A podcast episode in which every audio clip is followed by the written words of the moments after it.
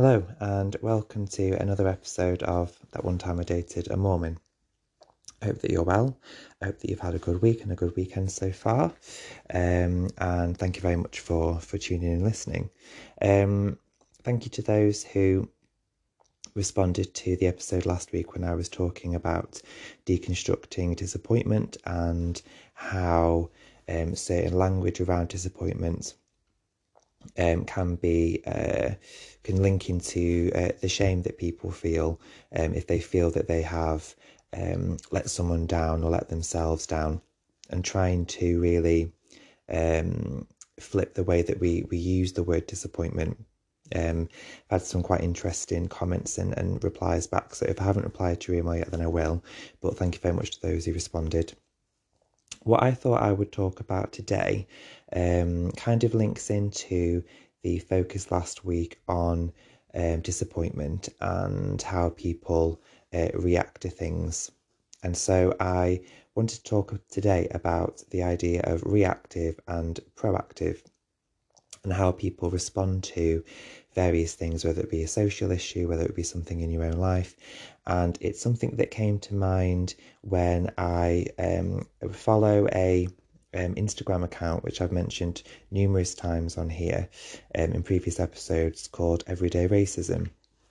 And they this week have been doing a lot of work on the difference between reactive and proactive allyship and whether um, how people um, get involved in supporting things like Black Lives Matter, whether it is reactive, so um, maybe not necessarily helpful, um, and maybe a little bit um, uh, kind of surface level, if that makes sense, in terms of how they respond to uh, an issue, or it is proactive and is actually helpful and is actually forward thinking in terms of how they uh, react and respond to issues.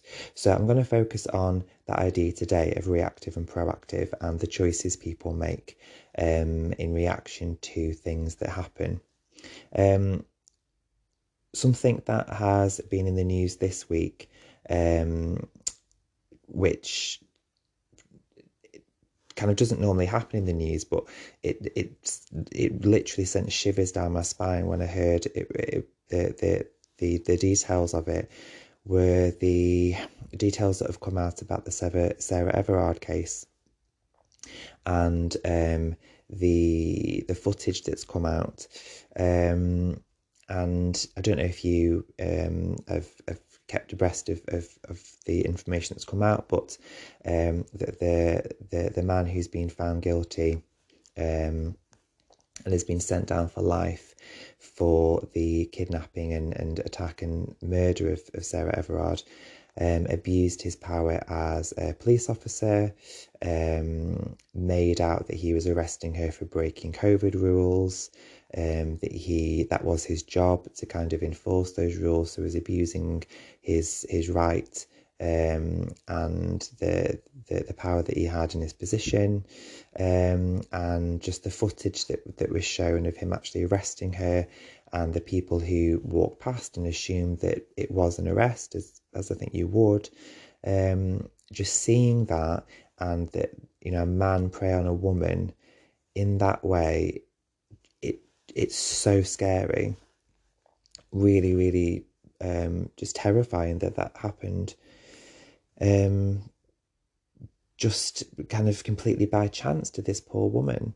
Um, and then obviously with the news about um, Sabina Nessa as well, um, and the uh, the the argument of women's safety is again in the news. And I spoke about that last week about um, kind of the disappointment I felt about the fact that um, people seem to be surprised that it was again back in the news, that it was somehow um, sorted because of how, um, you know, angrily people reacted to the Sarah Everard case, um, and that it's it's not an easy fix this type of issue, and that's one of the things that made me think about this episode today, looking at reactive and proactive responses and what we can actually do to proactively support these causes.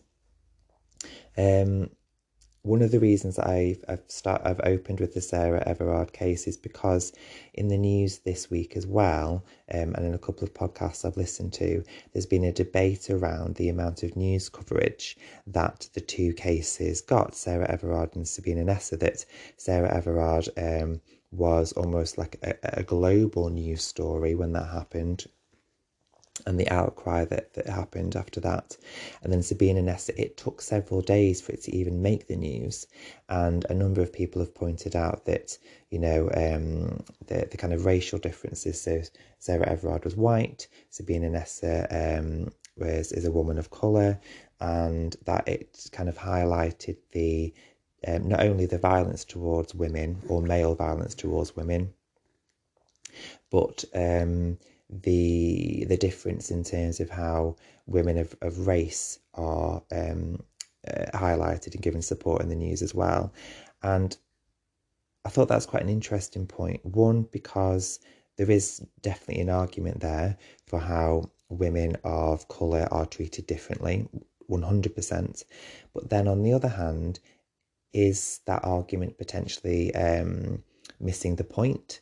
Should it be more focused on um, male violence towards women um, as as the larger issue, um, and is that argument again reactive or is it proactive? Is it helpful to have that debate, or is it actually um, kind of skewing where the focus should be potentially?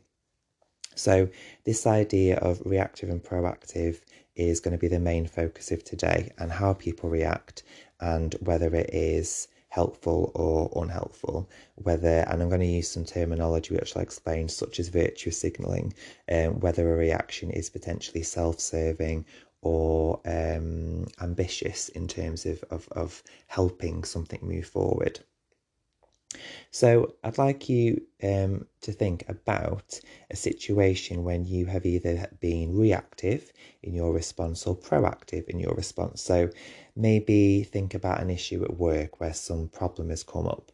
Were you reactive in terms of maybe too quick to react without thinking, maybe quite angry and inflammatory, or were you proactive in terms that you sorted out a problem and a solution?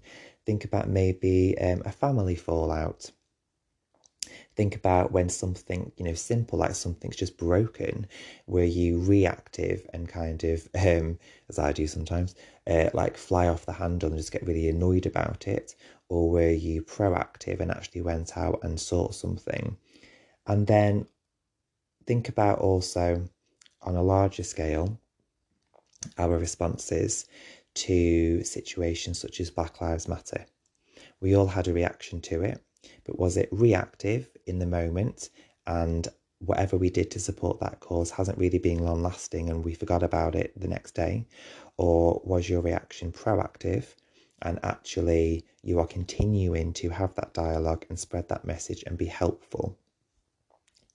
So, if we think about some examples in the media um, at the moment, obviously I've mentioned the Sarah Everard case, and just to build on that, um, Boris Johnson has been in the news this week um, where he has spoken on the Sarah Everard case, but also this the Sabina Nessa case, um, the fact that um, the, the, the, the culprit has been sent down for life.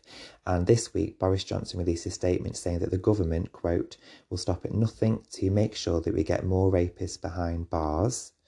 Um, and that he said that prosecutions for rape and sexual violence have been going wrong. That's what he said. Um, but that the nation's police officers were, quote, overwhelmingly trustworthy. Um, and I think um, obviously that's what you want the Prime Minister to say, but it seems a little bit late. Um, you know, this Sarah Everard case happened, I think it was in March. Um, Sabina Nessa was attacked and murdered nearly a month ago, um, and he's been utterly silent on it until now. Um, so, in terms of his response, that seems to me a very delayed reactive response, nothing proactive about that at all.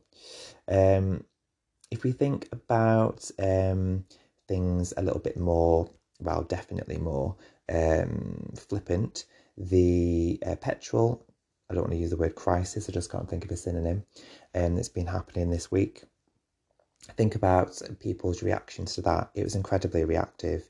It was rushing to get petrol. It wasn't proactive. It wasn't, well, we'll hold on, we'll see what happens over the next couple of days.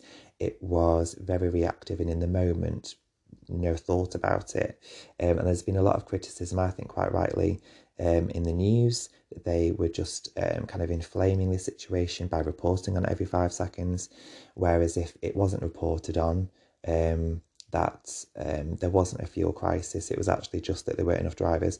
If it wasn't reported on in the first place, then no one would have known about it um, and no one would have then reacted to it. Um, and um, building on uh, an episode I did a couple of weeks ago, there has been um, protests and rallies in America this week on the abortion bill that have been coming into parts of America um, and the SB 8 abortion law that I spoke about a few weeks ago. And in my point of view, that was a very proactive response. Um, you know, people carrying signs, people talking about it, people raising the issue for themselves and for others. Um, so, um, as been reported on the news this week, uh, 10,000 people were holding rallies across all 50 states um, to support abortion rights. Um, not just in the state of Texas, where um, the abortion law has now been reduced to having abortion at only six weeks. Um, and this seemed to me not reactive but very proactive response, considering so many people are concerned that the um, Roe versus Wade may be being completely reversed across parts of America. Um, and um, obviously, you know, there were people then negatively reacting to that, um, with people shouting. There's been footage of it, people shouting, you know, blood of innocent babies will be on your hands, that type of thing.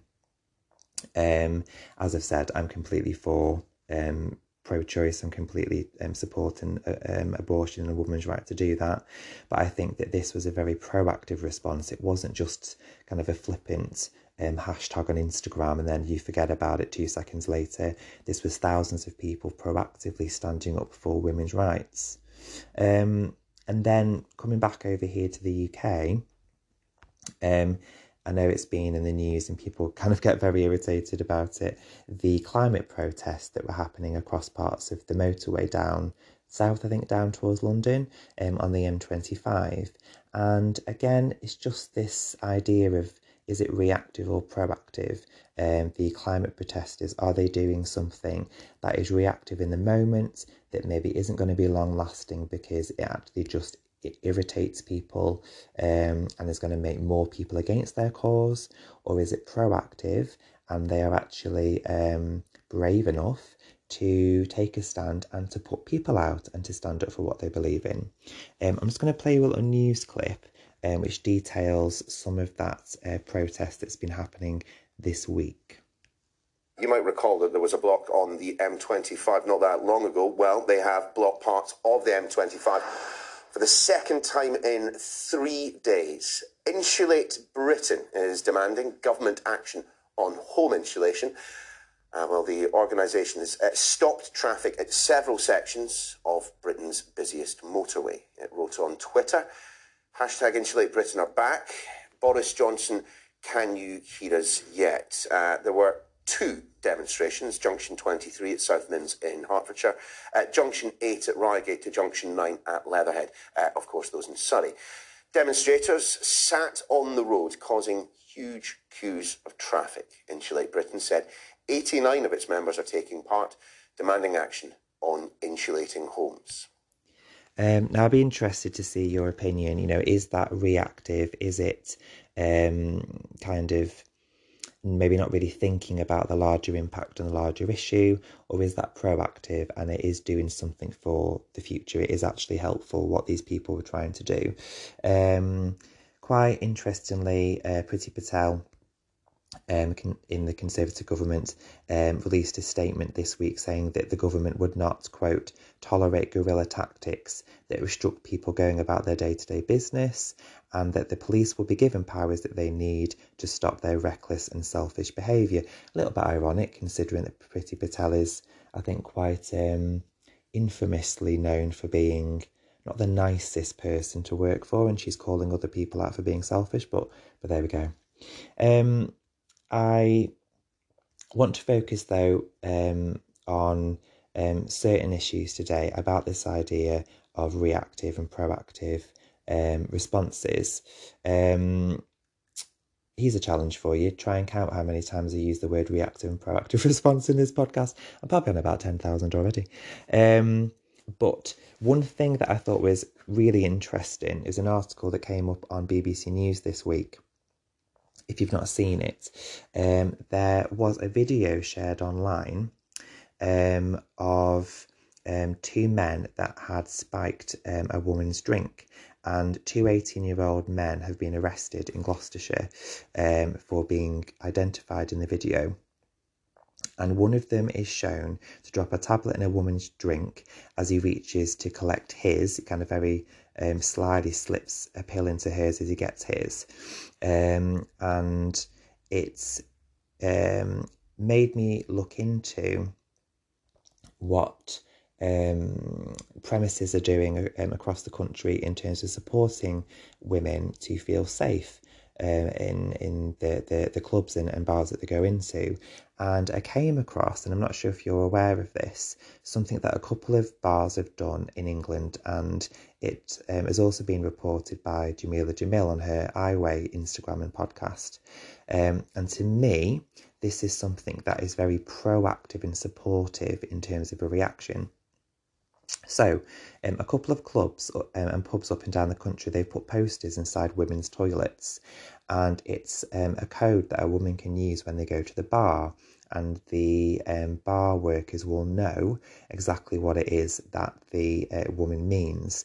And it's something that they can say to the bar workers without worry of being overheard by maybe someone that is nearby them that they feel uncomfortable near. So, um, for example, in, in one establishment, if a woman goes to a bar um, and orders something called an owl shot, then the person working will instantly know that that means that they're in a difficult situation.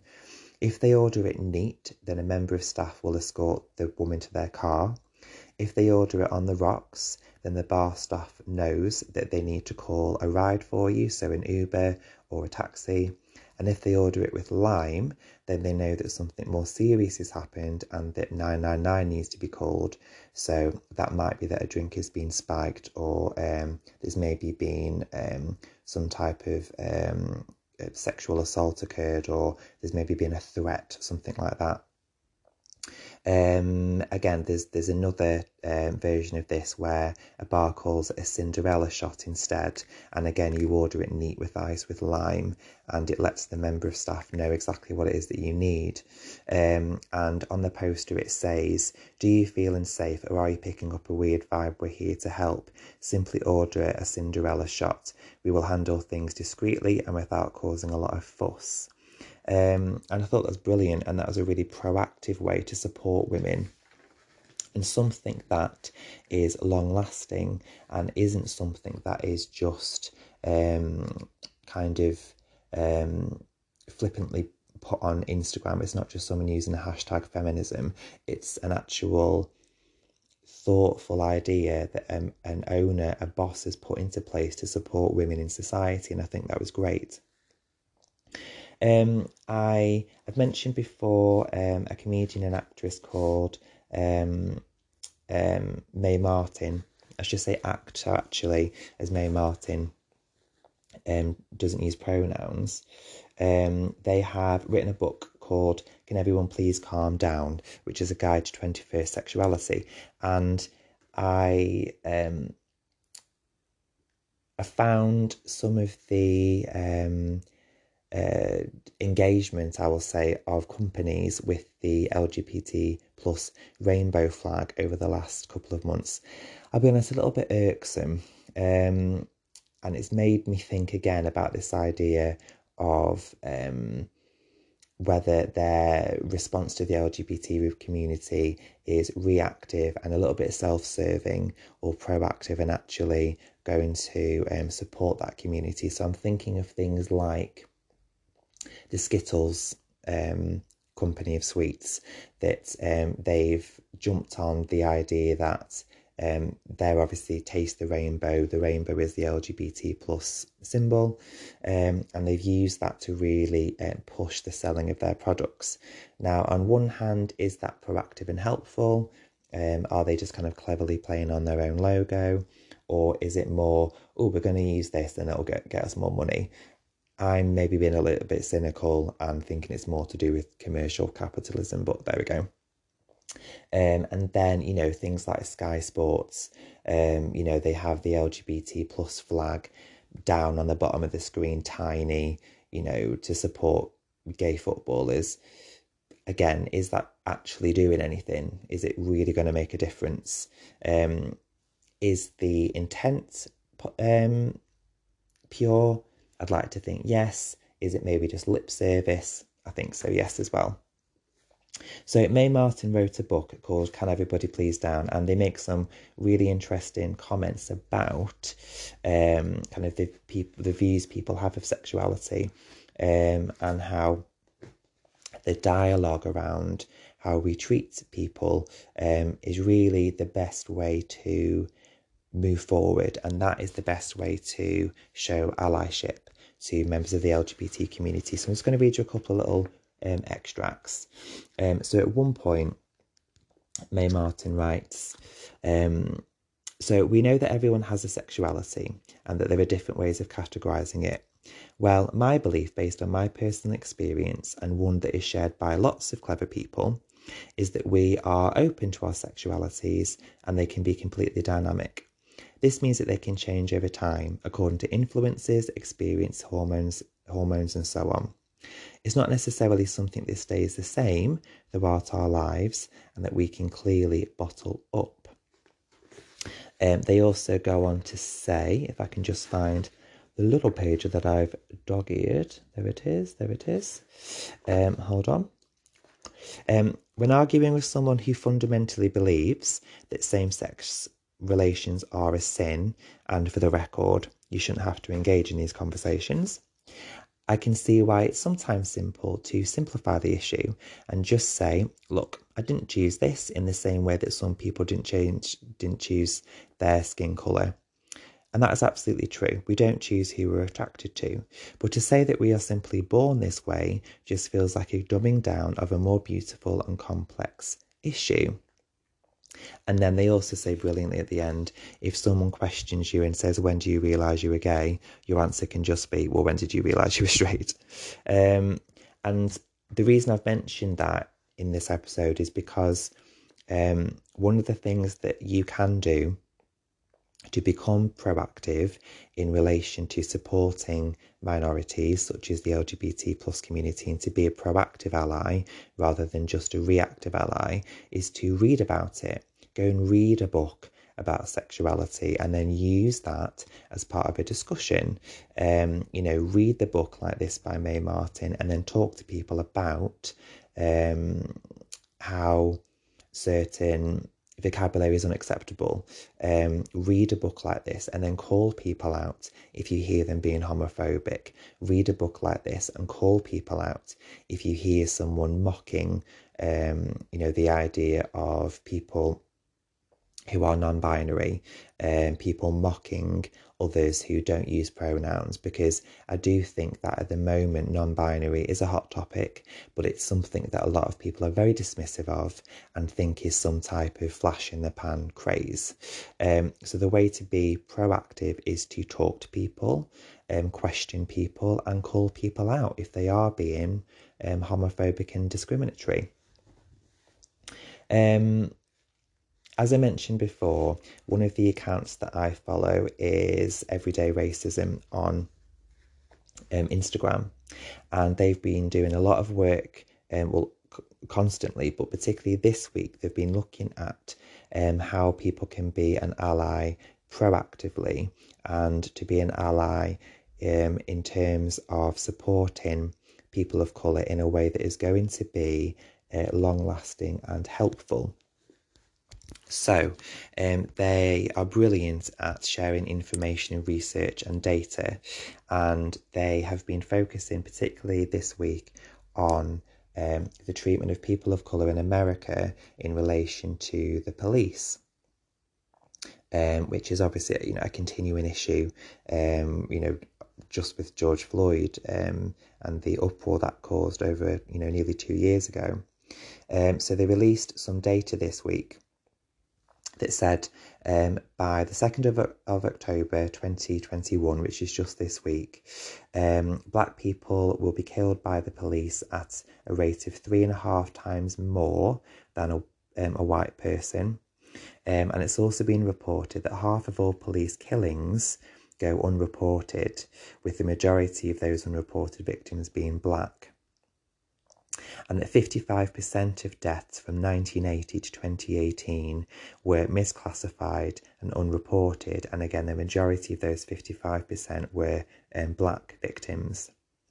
Um, and then in England and Wales, um, in 2019, there were 428,000 incidents where the police were reported of using excessive force, and that 15% of those were towards black people, even though black people only make up 3% of the English and Welsh population. Um, so there's a huge disparity there in terms of the violence towards people of colour um, from the police. Now, again, you know, I need to, to say that obviously this isn't all people in police are like this.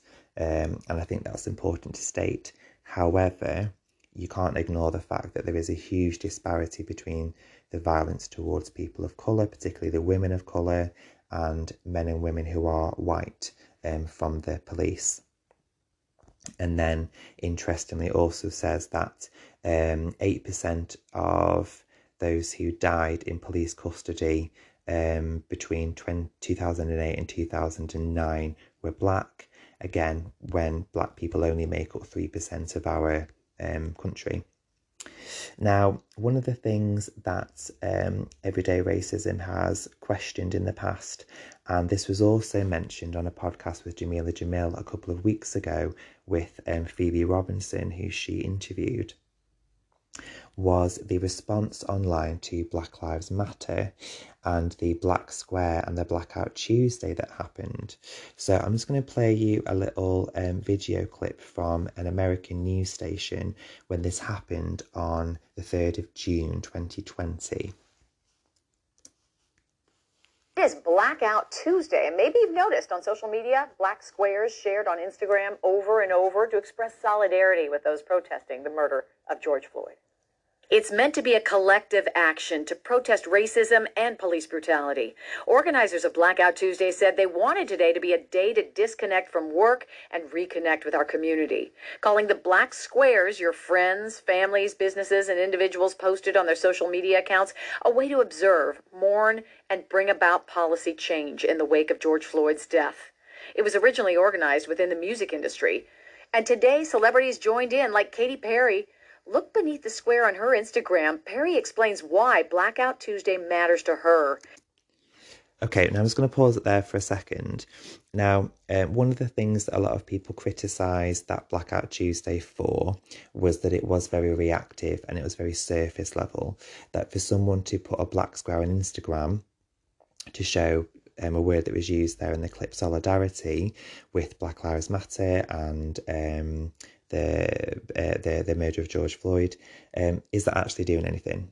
And that's something that Phoebe Robinson calls out. Did that actually do anything? Um, yes, it was part of the kind of social consciousness at the time, but that black square. I mean, did that actually change anything? And you're thinking now, 18 months, two years later, well, no. um, you know, white supremacy, racism is is still quite clearly happening. Um, Emma Watson was one of the celebrities that mentioned there. This Katy Perry, for example. Um, Emma Watson was a celebrity that um, had a huge backlash for doing it online. Uh, when she wrote underneath her black square, I see your anger, I see your pain. Um, and a lot of people criticised her for that, um, in that, again, it being quite um, tokenistic, the, the fact that she was doing it. I paused on the clip there on purpose because um, Katy Perry um, did the, the black square, but um, what she did that I think was more helpful and more pro reactive um, proactive rather, was that she then um, made links to certain charities so people could actually then go and donate to charities that supported people and particularly the women of colour. And even gives links to organizations to donate to in her post. Um, so for me, that was um, more helpful, if that makes sense. It wasn't just a black square to kind of show, oh, I'm I'm aware that black people have problems. It then took it a little bit further.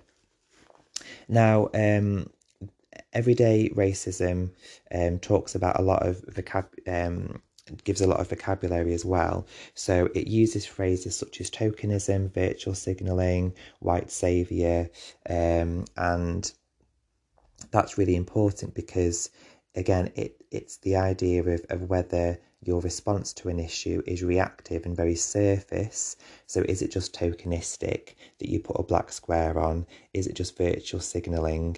Um, you're kind of making yourself look better almost because you're um, supporting a cause. But are you actually then do anything with that that men that means you're actually a proactive ally and you're a helpful ally? If that makes sense. Um, there is uh, an article in the Independent this week um, which looked at um, the reaction to Sabina Nessa and Sarah Everard and how there were vigils held for these two women. And in the article, it mentions a book called Against White Feminism. Um, and the article describes the book as talking about um, white feminists who are privileged make minority women feel even more uncomfortable and begin to feel fed up um, because white women um, who I'd like to think, and I'm sure are doing it from a place of support and care, um, can't necessarily understand the um, problems that a woman of colour goes through. And again, is their support tokenistic? Is it surface level reaction, which is something that Emma Watson was criticised for, which you know arguably Katy Perry could be could, could be criticised for, even though she did, um, you know, uh, make links to to charities as well. Um, so uh, everyday racism, and also I Weigh the Jameela the Jamil account um, and movement on Instagram. They offer information on how people can become more proactive allies than um, just reactive allies. Um, and so they, you know, give really simple suggestions such as taking your allyship offline for a start. Don't just post something online, don't just use a hashtag, but actually discuss it. Call someone out if they're being racist, call someone out if they're being sexist, call someone out if they're being homophobic, like I mentioned with the Mae Martin book before. But um, what I really like um, about the account is that they, as I've mentioned before, they give lots of uh, quotations and research and data, which helps you then become more of a proactive ally because you're reading and educating yourself about these issues. So, for example, they reference um, a man called Andrew um, Ibrahim, and he's come up with a chart basically to make you question yourself on how anti racist you are because arguably it's all very well to say you know, I'm not racist, but then are you actually proactively doing anything to be anti racist as well? And the chart that Andrew puts together is in three sections and it breaks it down into a fear zone, a learning zone, and a growth zone.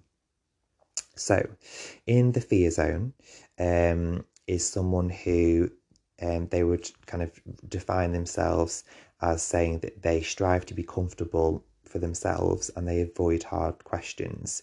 So they would say that they're not racist, but they don't necessarily discuss racism. They don't call people out for racism.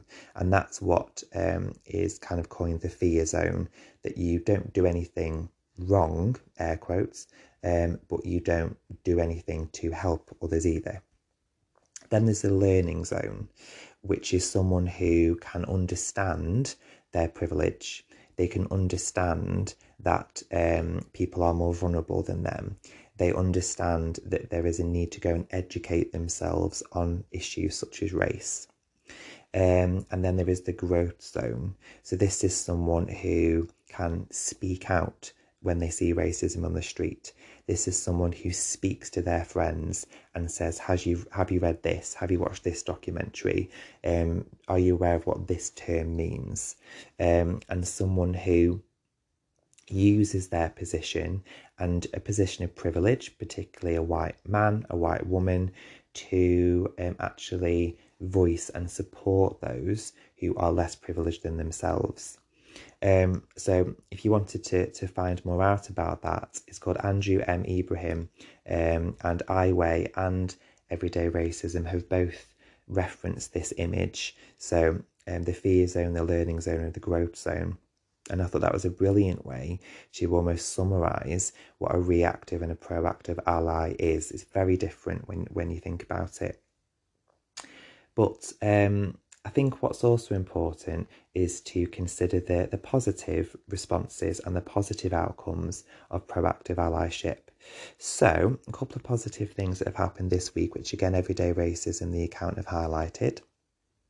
So, um, the Welsh Government um, have um, released um, a statement this week saying that it will be the first UK nation to make Asian ethnic minority histories mandatory teaching in school so that it won't just be um, a kind of lip service um, kind of one-off assembly during Black History Month, but that the teaching of Black and Asian history will be put into schools curriculum in Wales.